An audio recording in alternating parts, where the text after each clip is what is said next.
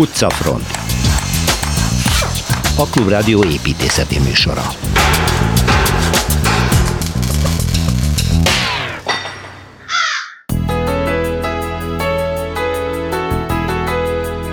Hans Scharun berlini filharmonikusok épülete után a mester másik ikonikus művét, a berlini könyvtárat járjuk be Szilveszter Ádámmal. Erzsébet királynő, Sztálin, Mátyás király, Sárkányölő, Szent György és még sok figura között fogunk sétálni majd az Epreskert szoborparkjában Kovács Krisztina újságíróval. Kinizsi Pál forog a sírjában, mert Nagyvázsanyi várát úgy sikerült felújítani, hogy az udvarába betettek egy talán még raktárnak is ronda épületet. Hát, hogy hol is tart a magyar műemlékvédelem? Erről Csikós Gábor muzeológus építészetkritikussal váltunk szót. Kárpátalja, Gerény, ez egyébként Ungvár keleti részén van, itt két kultúra, a keleti és a nyugati kereszténység találkozik. Torma Tamás mutatja be az itteni régi templomot. Zicsi kastély, vagyis ami mára megmaradt belőle, ez Kelecsényi Kristóf újabb építészettörténeti témája. Két hete bemutattuk a Dínyési Várpark és Kanzent, ahol a tulajdonos Alexi Zoltán eddig 46 Kárpát-medencei vármását építette meg, de van itt egy 300 méter hosszú fal, amelyik több mint 600 szent szobrát rejti. Erről is beszélünk.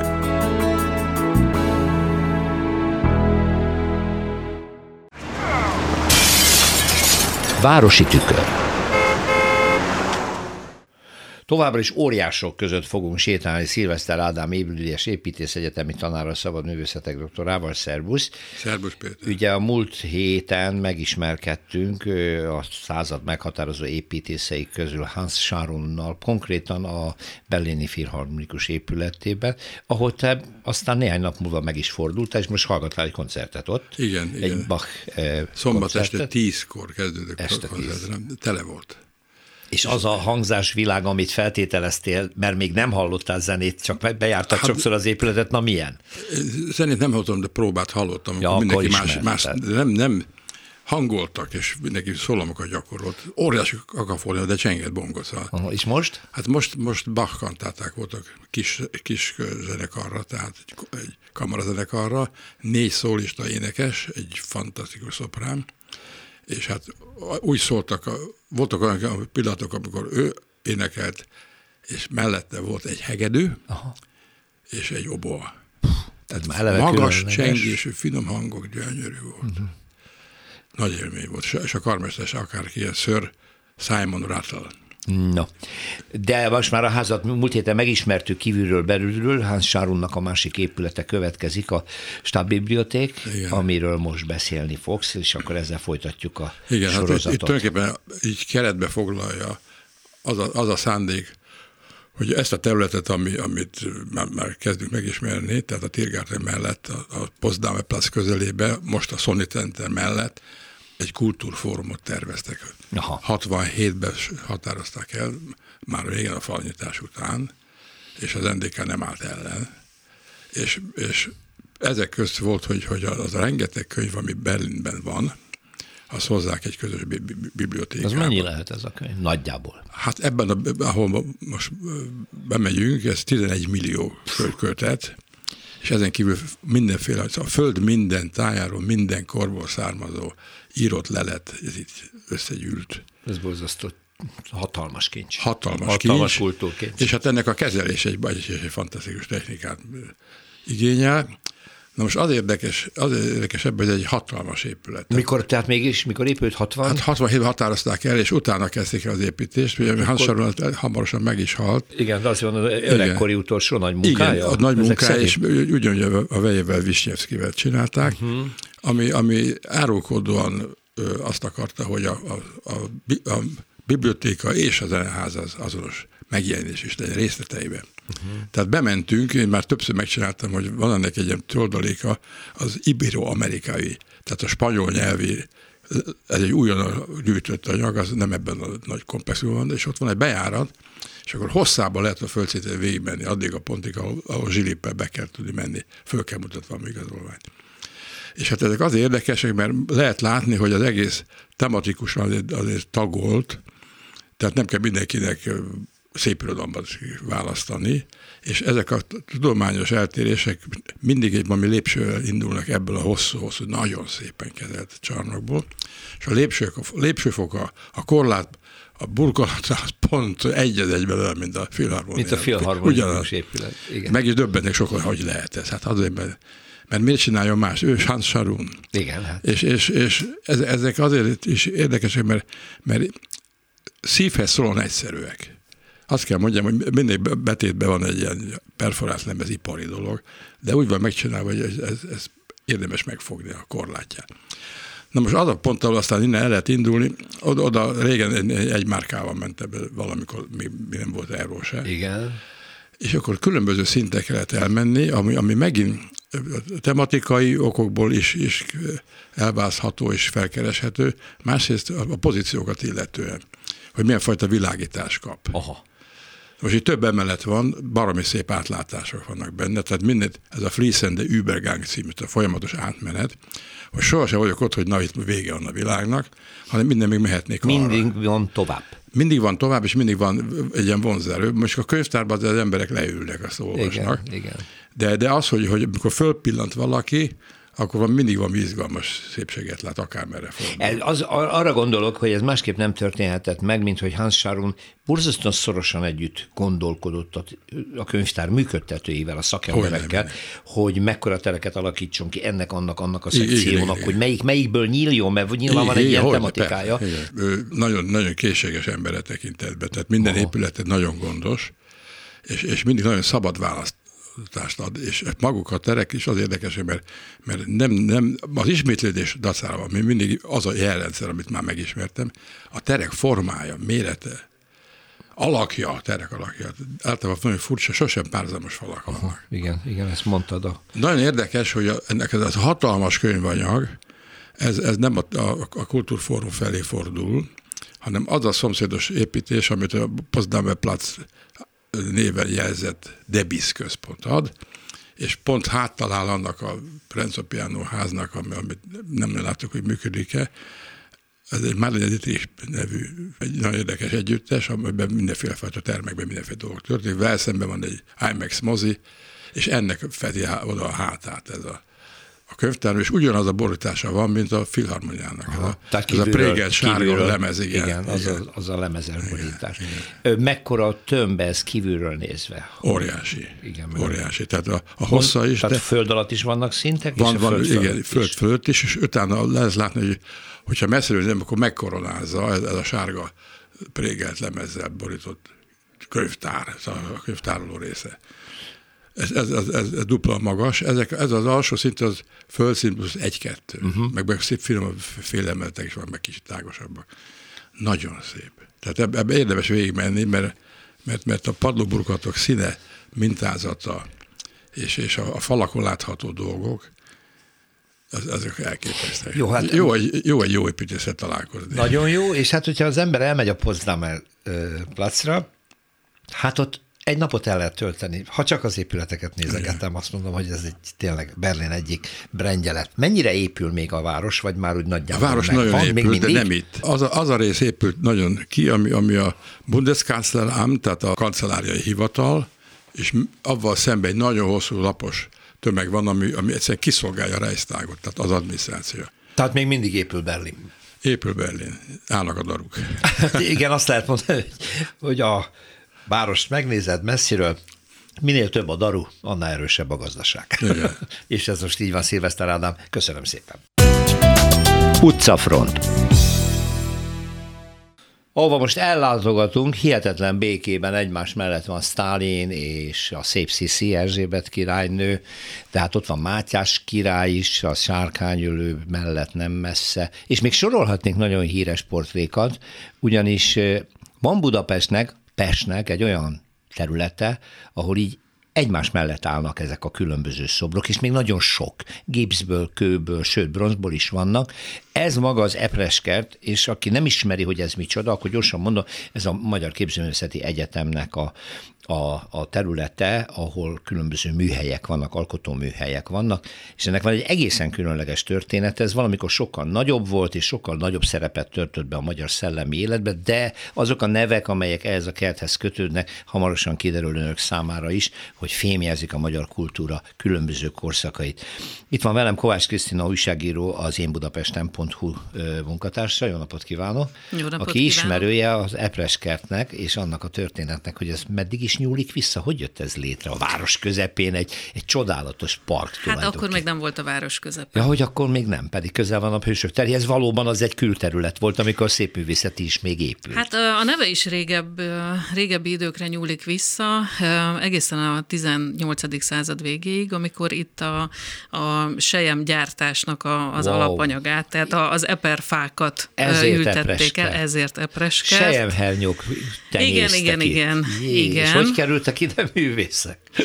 Uh, ahogy ön is mondta, a, a Hősök tere is leginkább az Andrási út, akkor még Sugárútnak a, az építése és a Városliget rendezése miatt, mert hogy kipatároltak egy, egy szobrászt arról a, a részről, akit úgy hívtak, hogy Huszár Adolf, és Ó. ott volt a műterme, és hát szegény teljesen jogosan mondta, hogy de hát ő így nem fogja tudni befejezni Deák Ferencnek a, a szobrát, és akkor mondták, hogy jó, jó, hát mégiscsak kellene neki adni egy műtermet, hát itt van ez a kihasználatlan plac, úgy tűnik, hogy a, a sejem hernyó mm, tenyésztés ez annyira nem jött be, akkor adjunk neki itt műtermet.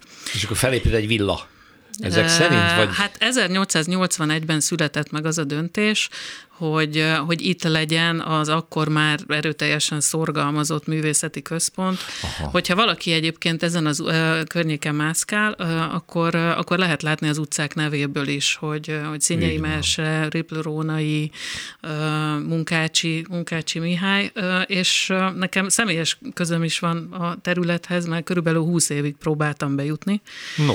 Mert a Munkácsi Mihály utcában van a Kölcsei Ferenc gimnázium, és hát gimnazistaként elmentünk előtte napjában kétszer, és így, így, így, így nem bírtuk elképzelni, hogy ez itt mi a manó, egy kert, ami roskadásig van rakva szobrokkal, de úgy, mint hogy nem mint egy múzeum, Nem, hanem ilyen... egymás hegyi hátán helyenként. Igen, emlékszem, volt, volt egy, egy vagy gipsz, vagy kő hölgy, aki konkrétan egy ilyen kidőlt, bedőlt kerekes székben ült, valami, valami kidőlt, bedőlt fal mellett, és én évtizedeken keresztül próbáltam bejutni, de nem sikerült. És aztán utána éveken keresztül együtt dolgoztam egy nagyon kedves kollégámmal, aki amikor bemutatkozott, akkor persze leesett az állam, mert hogy mondta, hogy jó napot, Strobla Lajos vagyok. Hoppá. Azzal az apró kis különbséggel, hogy ő a kapacitás tervezéssel foglalkozott a villamos energiaiparban. Hál' Istennek ma is nagyon jó egészségnek örvend. És hát amikor éppen nem dolgozott, akkor, akkor elképesztő jó sztorikat tudott mesélni a nagypapáról. Aha, aha. Mert hogy De az hát egy... itt lakott a nagypapa is valamikor? Ő is kapott Igen, itt nem, nem, nem csak ő, tehát, hogy, hogy akkoriban egyrészt kaptak műtermeket, másrészt ide is költöztek a uh-huh. környékre. Például Jókai Mór is. Mhm. Jókai is nem, nem azért, mert olyan nagyon híres festő és Szobrász szobrász volt, lenne, hanem igen. mert hogy a, a, a család a Feszti villában lakott, mert Ja, hogy Feszti volt a veje. Só, veje, igen. És és Stróbl azért lényeges ebből a történetből, nem ő volt az első. Benc úrnak és Locz Károlynak volt itt, hát mai kifejezéssel mondva tanszéke, de hát Stróbl Lajos valami elképesztő figura lehetett, mert a, a kertnek a kialakítása a szobrászként tulajdonképpen az ő nevéhez köthető. Mert ugye akkoriban egyrészt az alkotásnak egy lényeges része volt, hogy, hogy a, a természetben is, is dolgozzanak, tehát ezért nem egy ilyen nagy központi épület épült, hanem picike kis házikók. Másrésztről ő úgy fogta föl a kertet is, mint egy művészeti alkotást, és a, és a szobrokat is, hogy annak nem ér ott a vége, hogy eddig kő, onnantól meg már nem, hanem hogyha beteszem egy kertbe, ide teszem, oda teszem, akkor körülötte hogy néz ki a növényzet, de neki állatai is voltak, tehát, hogy pávák, majmok. Az egyik történet az arról szólt a, már az unoka Stróbl szájából, amikor ö, Ferenc József lelátogatott, akkor még a Vártkert bazárbeli műhelybe, hogy a kezét megmintázzák, és ugye akkor mindenkit a korabeli security az mindenkit kizavart, kivéve a majmot, úgyhogy nem sikerült a mintavétel, mert a majom az egyszer csak úgy belekontárkodott a, a gipszkészítésbe. De lehet tudni, ez egy nagyon jól dokumentált időszak egyébként, mert hogy a Strobl család egyrészt fotózott, uh-huh. másrésztről mai napig nagyon gondosan ápolják a, a hagyatékot, tehát például könyveket adnak ki a, a nagypapai hagyatékról, és az összes ilyen sztorit így... így meg hát, lehet találni. Igen, igen, igen. De azt igen. meg az ön cikkében olvastam, hogy Loszkáról se volt egy akárki, az reggelente trombita szóra kilovagolt a ő kertből, is. mert ő is itt lakott, és reggel elment lovakolni. Ő is Trobl volt. Ő is Trobl, nem, igen, nem igen, ő is, ő is, ő is Trobl, Lajos volt, és, és rendeztek bálokat, jelmezbálokat is, ezekről is vannak fényképek. Varázslatos. Szóval elképesztő, elképesztő élet lehetett, és, és ami miatt még nekem nagyon szívhez szóló az ő tevékenysége, hogy, hogy ő, ő meg is mentett egyébként pusztulásra ítélt műalkotásokat. Tehát, hogy ne, ne úgy képzeljük el, mint ezt a klasszikus önző, ki, ha én nem művészt, hanem például, amikor a mai Kálvária téren lebontották a, a 18. századi barokk Kálváriát, akkor kövenként saját pénzén áthordta. Uh-huh. Úgyhogy én például 20 év után úgy jutottam be az Epreskertbe, hogy idegenvezetőként meg Budapest szerelmeseként az összes létező levelezési listára föltetettem magam, ahol valami történik, és egyszer csak jött egy meghívó, hogy hát egyébként Epreskert. Hú, mondom, eljött az én időm, és ez mi? Mert hogy például a Kálvárián belül ö, szoktak tartani tárlatokat, tehát hogy most megosztom a titkot a, hallgatók, a hallgatókkal, hogy a, az egyik mód arra, hogy az ember bejusson, az az, hogy a kiállításra megy. Igen, mert, akkor mert, nyitva van. Igen, és lehet mondani, hogy jöttem megnézni. Uh-huh. Egyébként egy szigorú portáson itt is nehéz átmenni. Hát a portás bácsi, a portás bácsiért külön belépti díjat kellene szedni, erre azt, azt tudom csak mondani. Attrakció? Elképesztő, elképesztő arc. Ő taxis volt a 80-as években, Na és de. mindent tud. Aha. Elképesztő jól mesél, tehát hogy az én ott töltött időm, az körülbelül két óra volt, amit a szobrokkal töltöttem, és aztán két óra, amit a, a, portás, a bácsival. portás bácsival. Lehet, hogy ezt nem kellene elmondanom, de például az egyik legismertebb 80-as évekbeli bűnügyben is részt vett, még mielőtt megkérdezni, nem mint elkövető, hanem mint áldozat. Aha. És, és nagyon, én nagyon szerettem azt is, ahogy mesél, a, meg, meg annyira oda tartozott, tehát olyan volt, mint hogyha az egyik szobor megelevenedett volna. De hát ugye ez a képzőművészeti egyetemén nem lehet akármikor most sem látogatni, ez az Epres kert, az lényegében ugye a Munkácsi Mihály és a Bajza utca közötti területen található, ha jól emlékszem és ez valamikor nagyobb volt, tehát ennyi maradt belőle, és... Hát megette az ingatlanfejlesztés, az ingatlanfejlesztés mert hogy, hogy ugye ahogy felépültek a, a, a ahogy felépült a sugárút, először a mai Andrási, megnőtt a telkek uh-huh. ára, igen, és, és most már csak ilyen kicsi. De itt működnek a, az egyetem műhelyei, az öntők, hőfaragós, stb. stb. Restaurátor. restaurátor és egyéb műhelyek itt működnek, itt tanulnak a, a, a diákok, és az ő munkáik is ott állnak kint, többnyire ezek a gipsz modellek. Ö, nagyon érdekes, mert hogy ilyen teljesen tehát, hogy semmilyen időbeli, meg úgy, úgy kell elképzelni, mint egy nagyon festői raktárat. Igen, szabadtéri. Igen, én, én azt szoktam mondani, hogyha az ember nem tud elugrani mondjuk Londonba vagy Prágába, akkor bőven elég, hogyha elmegy az epres kertbe, mert, mert például a, a, a műtárgyaknak a másolatai is, is ott szerepelnek. Ez is tróphoz köthető, mert akkoriban ugye úgy tanultak a szobrászok, hogy megnézték a, a, a régi elődöket, és, és Tróbnak az is nagyon fontos volt, hogy ezeket meg lehessen nézni. Tehát uh-huh. például a, a középkori magyar szobrászat kiemelkedő alkotása, a Sárkányölő Szent György, abból nem volt példány Magyarországon. Uh-huh. És akkor egyszerűen kidumálta hogy, hogy akkor rakjanak már ide is Egy egyet. második példányt. Igen, úgyhogy, úgyhogy ami a prágai várban a Rajintól jobbra található, azt itt az azt, azt itt, is itt meg lehet nézni. és még van más is ilyen érdekesség. Igen, a, a Partenonnak a frízei is. Az Tehát, is. hogyha valaki görög művészetet szeretne tanulmányozni, akkor igaz... akkor tényleg nem utazunk, elmegyünk az Epreskertbe, és hát számos azért nem beszélek le senkit arról, hogy vegyen egy repülőjegyet, de, de és, és ami még nagyon érdekes, hogy, hogy Stróbnak nagyon fontos volt Mátyás király, és Mátyás királynak nagyon kevés korabeli ábrázolása van. Ebből az egyik a, a Bauceni 700 kilométerre Budapesttől egyébként. Meg az Epreskedben. Itt is és, van. és az Epreskedben, és a, a Mátyás templomnak a, a tornyába is ez, ez található. Szegény portré nagyon sokat utazott, mert valószínűleg Mátyás király nem volt egy könnyű kuncsaft, úgyhogy ide-oda utaztatta, mert nem tetszett neki, nem, nem mindig tetszett korrigáltatta? Neki. Azt nem tudom, hogy az orrát gondolta el nagynak, mint a mesében, de igen. És, és Trób nem csak ide, ide szerzett egy másolatot, hanem a saját házába is király lehotán, tehát hogyha a korabeli Trób villát Most megnézzük, hány, akkor... Hány van ebből a Mátyásból? Négy. Ezek hát szerint. én olvastam róla cikkeket, még a Vajdahunyad várában is volt no, annak tessék, idején, öt. csak az, az megsemmisült szegény. No hát, ha kiállítás van, rendezvény van, akkor a Epreskertbe érdemes elmenni, mert mindaz, amit Kovács Kriszta elmondott most az én budapest.hu munkatársaként, eh, ez, ez szerintem több napi program, és köszönjük szépen, és megyünk. Én köszönöm a meghívást. Megyünk, megyünk. Budapesti séta. Múlt héten Óbudán jártunk Kelecsényi Kristóf építészet történésszel. Szia! És most akkor ott maradsz, csak átmegyünk a főtér felé, mert ugye Igen. az Icsi kastély, hát ez egy nagyon sok funkciós és nagyon gazdag történettel rendelkező építi, építmény. Ugye az Icsi Péter gróf építette a feleségének a 18. század elején. elején, így ha jól emlékszem, az az első épület, ugye?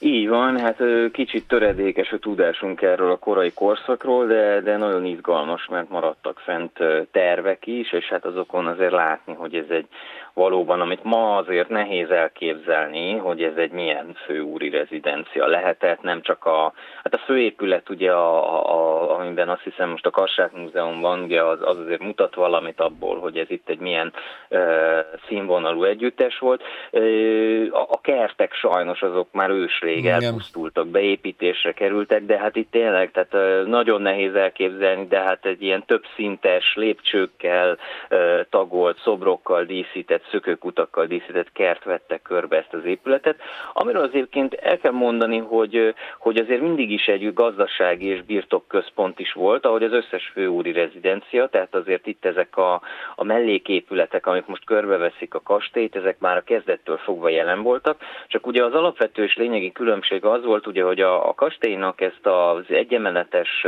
tömbjét tulajdonképpen, ami, ami bent van úgymond ennek a nagyobb együttesnek az udvarán, azt egy eredendően földszintes szárnyak vették csak körbe. Aha. Magyarán szólva sokkal jobban érvényesült. Csak hogy aztán ugye ez az épület nagyon hamar, már a 18. század folyamán egy, hogy mondjam, olyan fejlődési pályára lép, ami viszont nem a főúri rezidenciáké hanem hát ugye a különféle örökösödések, meg elhalálozások után, meg az Icsi család egyéb birtokainak az igazgatása folytán, ez, ez gyakorlatilag a 18. század végével kamarai, kincstári, illetve katonai használatba kerül ez az épület együttes, és hát onnantól fogva egy, egy, egy, egy ilyen szintiszta ingatlan gazdálkodási Igen. szempontokat érvényesítő fejlődése valósul meg, kiépülnek ezek a szárnyak, mindenhol bezáródik az épület együttes, ez ugye eredetileg azért nyitott volt, tehát ilyen kapukon keresztül jutott be ugye az ember a, a belső kertekbe,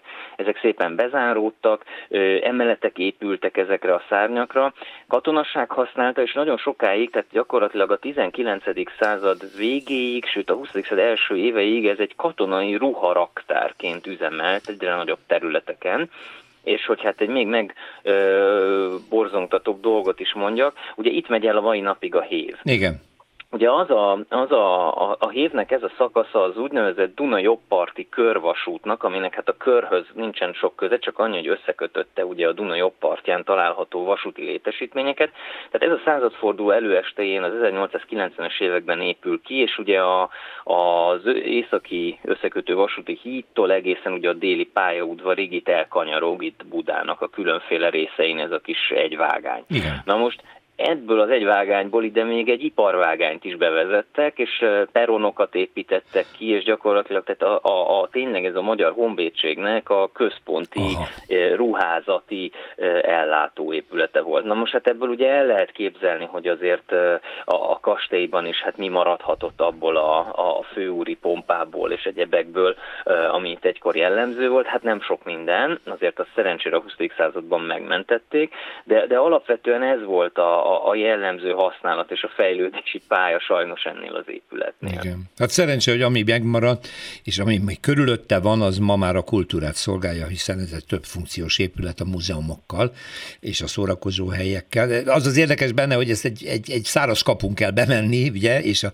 a belső udvarnak a végén találjuk a kastélyt, tehát nem, nem az utcafronton van, és ö, ö, ilyen módon kívülről nem nagyon látható. Igen, hát most ennek egyébként ugye a műemléki értékeit azért felismerték már a 20. század elején, és ugye több ö, bontást is azért sikerült megakadályozni, de ugyanakkor azért az 50-es évek elején bele haraptak úgymond ebbe az épület együttesbe, ugye akkor a hévnek megigazítják a pályáját, és hát kétvágányosítják is, addig itt egyvágányú volt, és ugye ennek érdekében ugye az épület együttesnek ezt az északkeleti szárnyát egyébként akkor lebontják, és ugye azóta gyakorlatilag, hogyha az ember ember mondjuk a héven elmegy, vagy a rakparton elhajt autóval mellett, akkor belátni valamelyest az épület udvarába. Na most ugye a, a, a 70-es évek végén történik meg a, a nagy léptékű helyreállítása az épület egyes részeinek, ugye ma is nagyon romos állapotban vannak bizonyos részei, és ugye gyakorlatilag a 80-as évek folyamán kezdenek ide beköltözni azok a kulturális létesítmények, a Kassák Múzeum, a Vazarelli Múzeum, az Óbudai Múzeum, amelyek ugye a mai napig is itt, itt működnek. és működnek. Zicsi kastély és története, Kelecsényi Kristóftól köszönöm szépen, szervusz! Szervusz! Magas lesen. Ebben a műsorban, hm, ebben a műsorban is sokat beszélünk a Klubrádióban arról, hogy milyen ö, módon taposta le a jelenlegi kormányzat az elmúlt 10-12 évben a műemlékvédelmet is gyakorlatilag megszűnt a szakma önálló entitás lenni, hiszen minden műemléki kérdést kormányhivatalokba integráltak, oda delegáltak, és ezáltal azok a szakemberek, építészek, történészek, akik az ép, a, a, a műemléki kérdésekkel foglalkoztak, azoknak megszűnt a fórumuk, megszűnt az intézményük, már, már, már talán egymással sem nagyon tudnak beszélgetni, és mindig akad egy-egy kirívó példa, ami azt bizonyítja, hogy ez mekkora kár volt. Erre gondoltunk, szerkesztőmmel Árva Brigitával, hogy ez a mostani eset is talaj rávilágít a helyzet tarthatatlanságára. A Kinizsivárról van szó, a nagyvázsonyi Kinizsivárról, amire rengeteget költöttek, hála jó Istennek, felújították, megpróbálták rekonstruálni bizonyos részeiket. Csak a nagy közönség egyszer csak azt látta, hogy az egyébként rendbehozott vár udvarában fehér falú kocska épület magasodik, vagy terül el inkább, mert ugye egy lapos épületről van szó, és körülbelül úgy viszonyul egymáshoz a két dolog, mint a robbanó motor és timsógyár, hogy egy halhatatlan Moldova Györgyet idézem. A Telexen volt is egy cikk, ahol megkérdezték az egyik szakembert, Csikós Gábor, muzeológus, építészetkritikus, akit meghívtunk a stúdióba, üdvözlöm. Jó napot kívánok! Uh, Először is mesélj el nekünk, hogy hogy fordulhat elő, hogy egy történelmi épület együttesbe egyszer csak valaki középen belevág egy, egy, egy, tég, egy téglatestet, egy idegen, színeiben, formájában nem oda illő valamit, és a közönség jogosan háborod ilyenkor, hogy mi történik itt. Igen, hát Régen fordult elő a magyar közéletben és a magyar kulturális közbeszédben, hogy egy várfelújításról ennyit beszéljenek.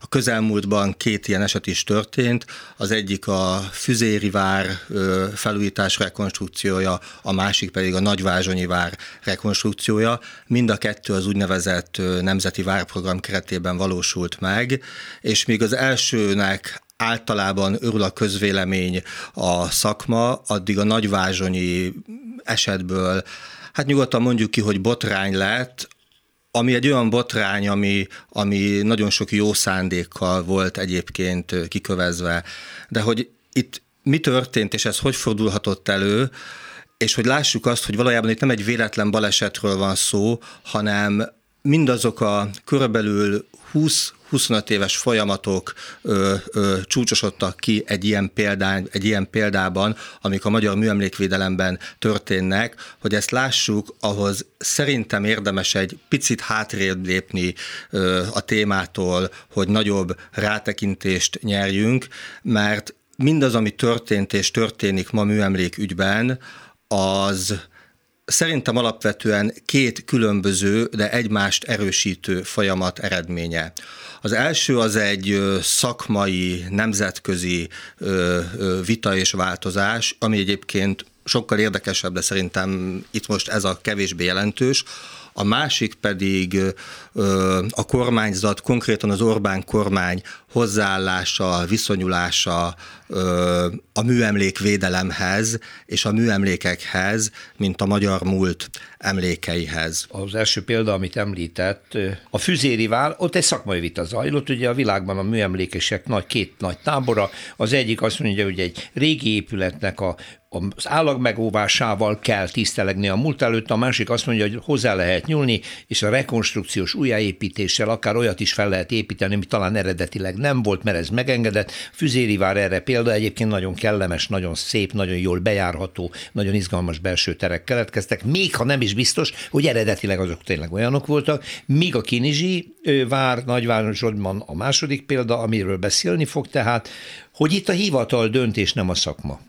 És itt már nem szakmai vita, hanem hatalmi vita van. Pontosabban a szakmai történészi, építészi álláspontot rendre felülír egy kormányzati hatalmi akarat, ami ö, van, hogy elégedett, van, hogy elégedetlen az építési elképzeléssel, van, hogy tovább viszi, uh-huh. erősíti ezt a folyamatot. Ö, de nézzük is meg, hogy miről van itt szó elsőként a kormányzat, kormányzat szemszögéből.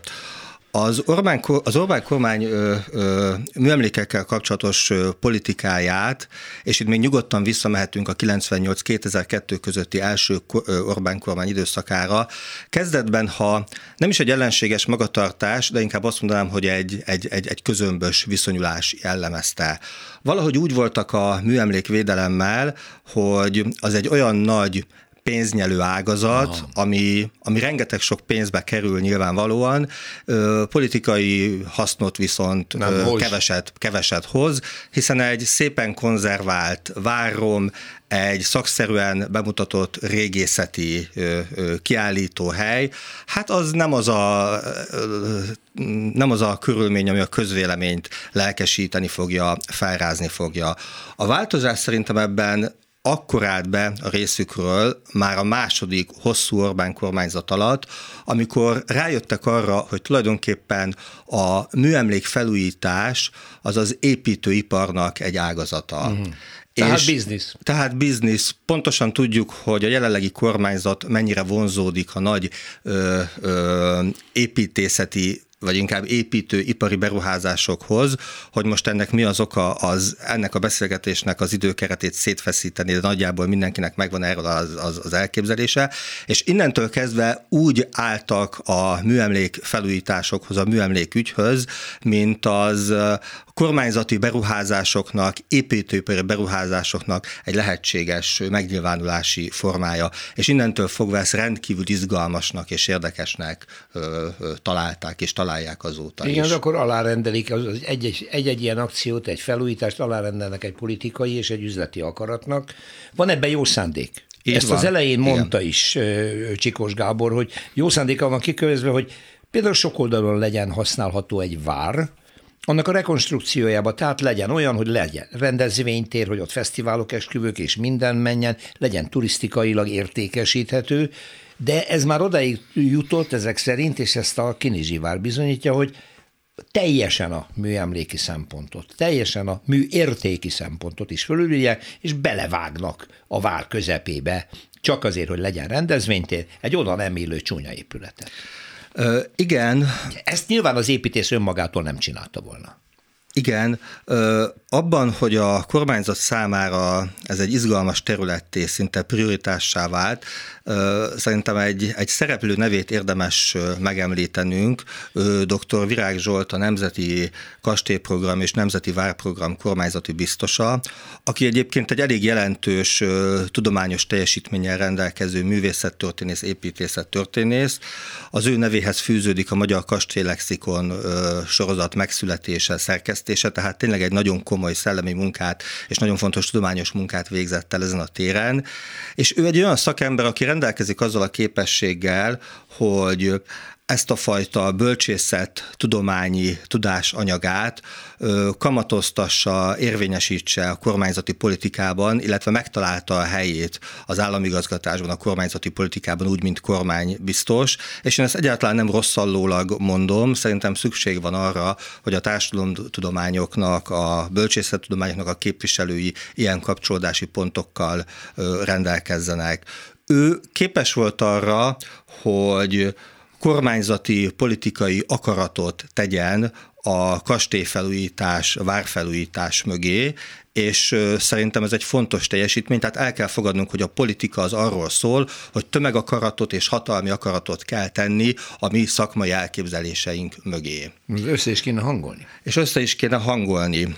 Talán ez az, ami nem megy. Hát ez az, ami már nehezebb és egyfajta alázatot igényel, Összehangolni szempontokat csak úgy lehet, hogyha elfogadom, hogy az én szakmai szempontom mellett más ö, szakmai szempontoknak is van legitimitása. Egy bizonyos fajta önzetlenség és empátia kell ehhez. A műemlékvédelem egy tipikusan olyan terület, ahol különböző szakterületek együttműködésére van szükség, építészekére, régészekére, művészettörténészekére, és, és nyilván, mint minden társadalomtudomány, ezek mind disz, diszkusszív tudományok, tehát többfajta megközelítésnek van létjogosultsága, de rendszerint akkor születnek jó eredmények, hogyha ezt a hosszú, fáradtságos egyeztetési munkát, sok empátiát követelő munkát, amit egyébként nagyon izgalmasan szakmai vitának szoktak hívni, ezt, ezt nem spórolják meg a résztvevők. De van, ahol sikerült, és jól sikerült. Most én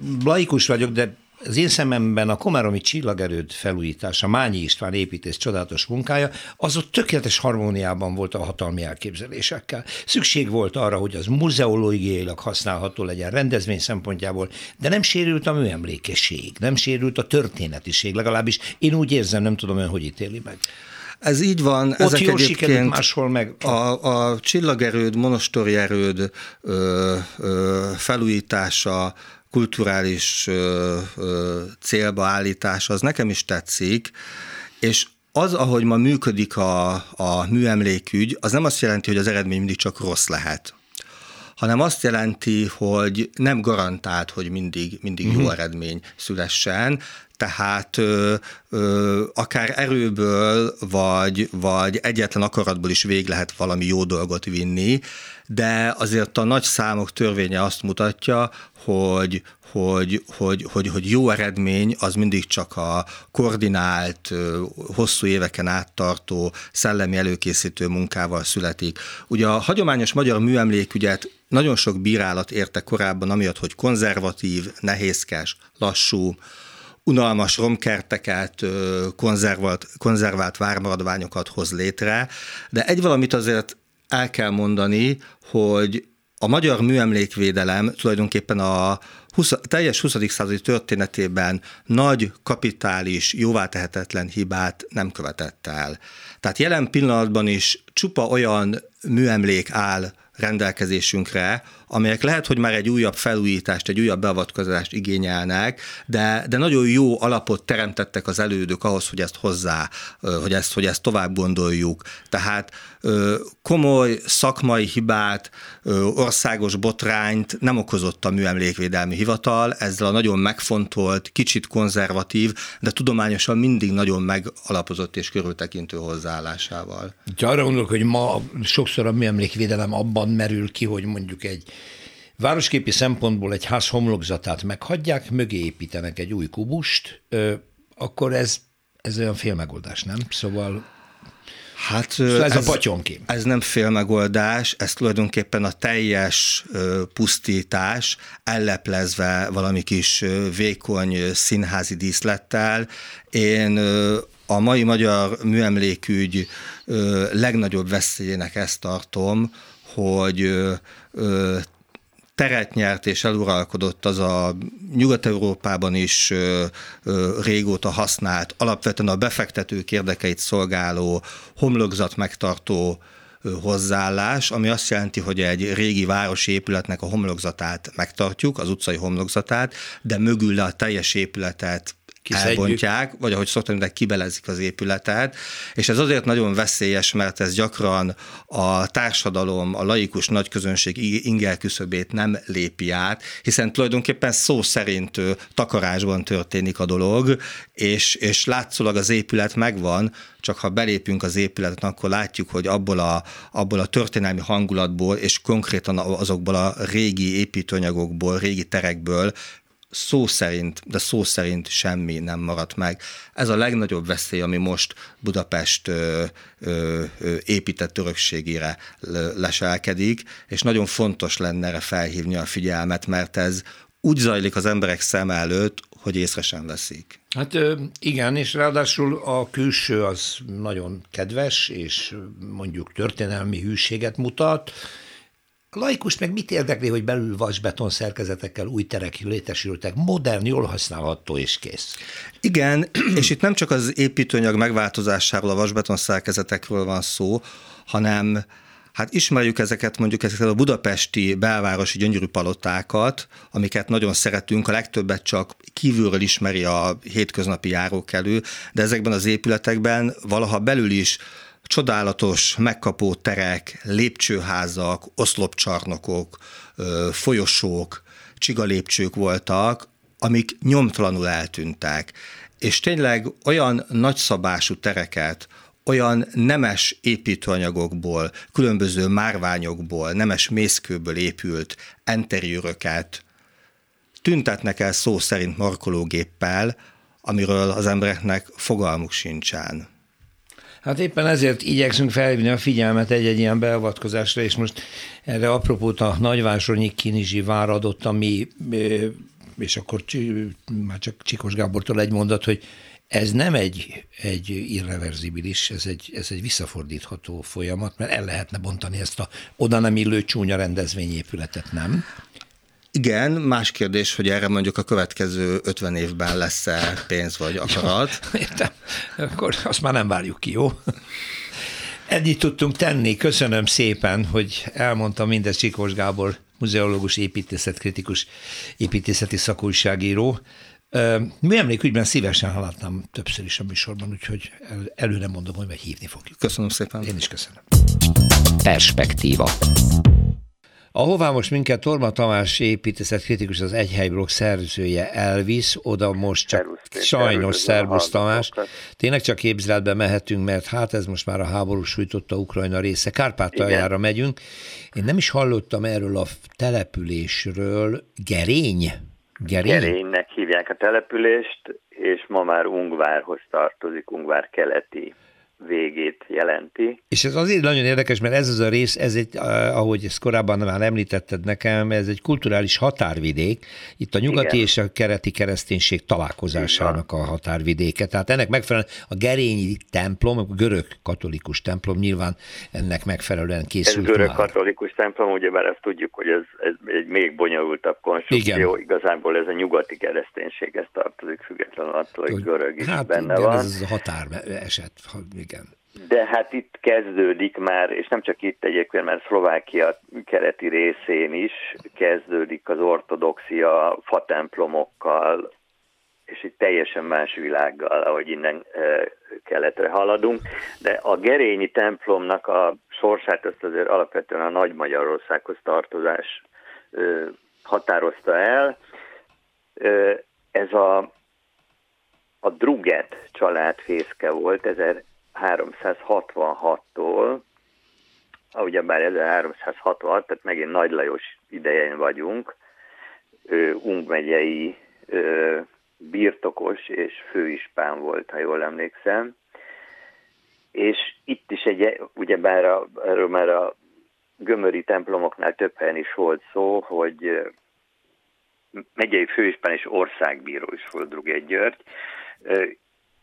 Itáliai mesterek is tévedtek erre, hát tévedtek, jöttek erre a környékre. De viszont ez a Gerényi templom azért is érdekes, azért választottam, ugyebár mi ezt mi terveztünk volna forgatni, amíg nem jött a háború ennek a rejtett kincseknek a folytatását. Szóval azért érdekes, mert ez egy rotunda volt, tehát múltkor volt szó egy, egy gömöri, uh-huh. igen, a süvétéről.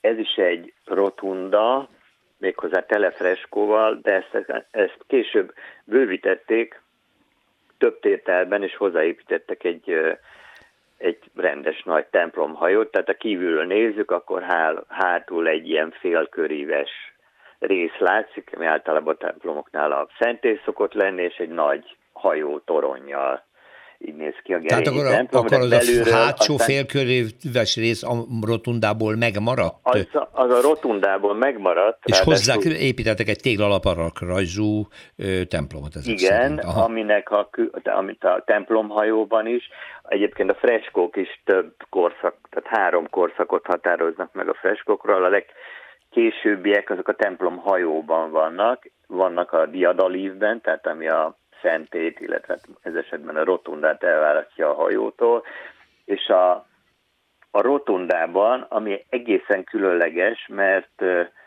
a külső átmérője az 9,5 méter, ez egy téglából épített román stílusú rotunda, néhány kis ablak, viszont a belső terét hat sugár irányban félköríves fülkék uh-huh. jellemzik, mert öt meg is maradt, és ezekben is külön freskók vannak. Ezek a legrégebbi freskók benne. Igen, tehát ezek a 14. század. néz ki. Uh-huh. Hát a rotundát az 11. századra teszik, valószínűsítik, talán lehet így mondani, de lehet, hogy talán későbbi, és aztán a szép lassan nyilván bővült.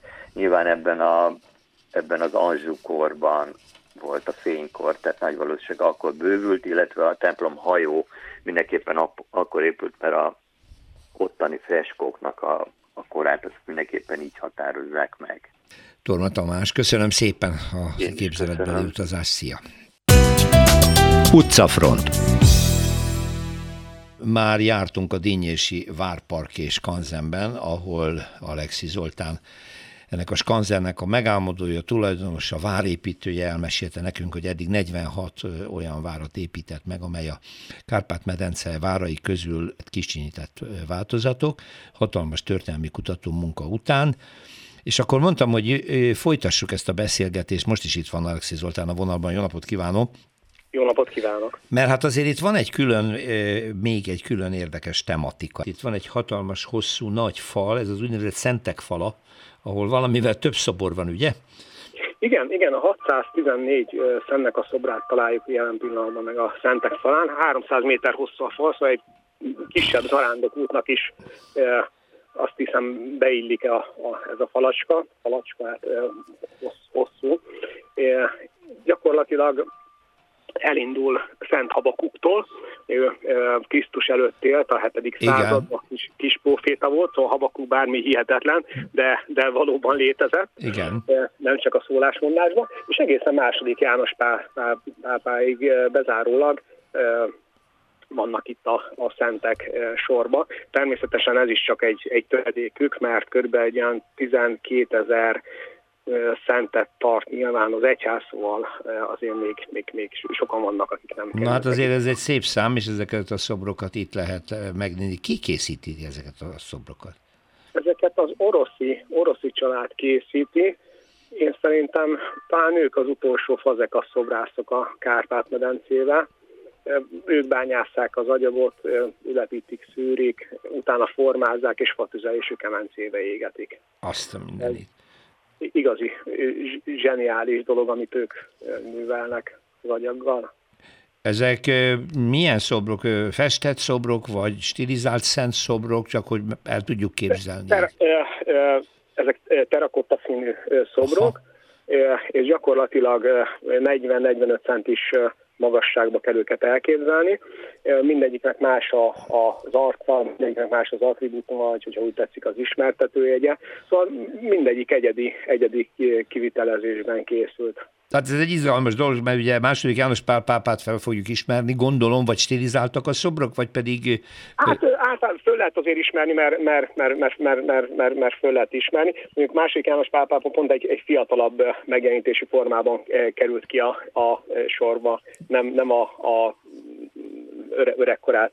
Igen, igen, de mondjuk Habakuk az nyilván egy fikció, hát valószínűleg korabeli ábrázolások, ilyen-olyan festmények, részkarcok alapján el lehetett valamit képzelni. Igen, hát gyakorlatilag az egyházi, egyházi vonalat próbáltuk meg felvenni, illetve azt vettük föl, és azután, azután készültek a szobrok. No, hát azért vaskos látni való van itt, hogy a 46 bár mellett, akkor külön egy kaland és egy külön program, az Árpádkori falu kísérleti rekonstrukcióját megnézni, illetve Szentek falát, ami mennyit mondott, 300 méter hosszú? 300 méter hosszú és 614 cent szobor 614 cent szobor végignézni, igazán jó kaland, úgyhogy ehhez is gratulálok. Hát gondolom még ezt is tovább építi, mint a várakat, nem? Készülnek, mert 1200 centig szeretnék Hoppá. eljutni. Eljutni, így van, és aztán most már készülnek, készülnek azok a, a szobrok is egészen fantasztikus kiállítási anyagot tekinthet. Na hát így néz ki a szentek bevonulása a Dínyési Várpark és Kanzembe, hogyha szabad ezt mondanom, Alexi Zoltán tulajdonosnak és mindenesnek. Köszönöm szépen, hogy elmondta ezeket, és remélem minél többen megnézik. Minden jót, viszont hallásra. Minden jót kívánok.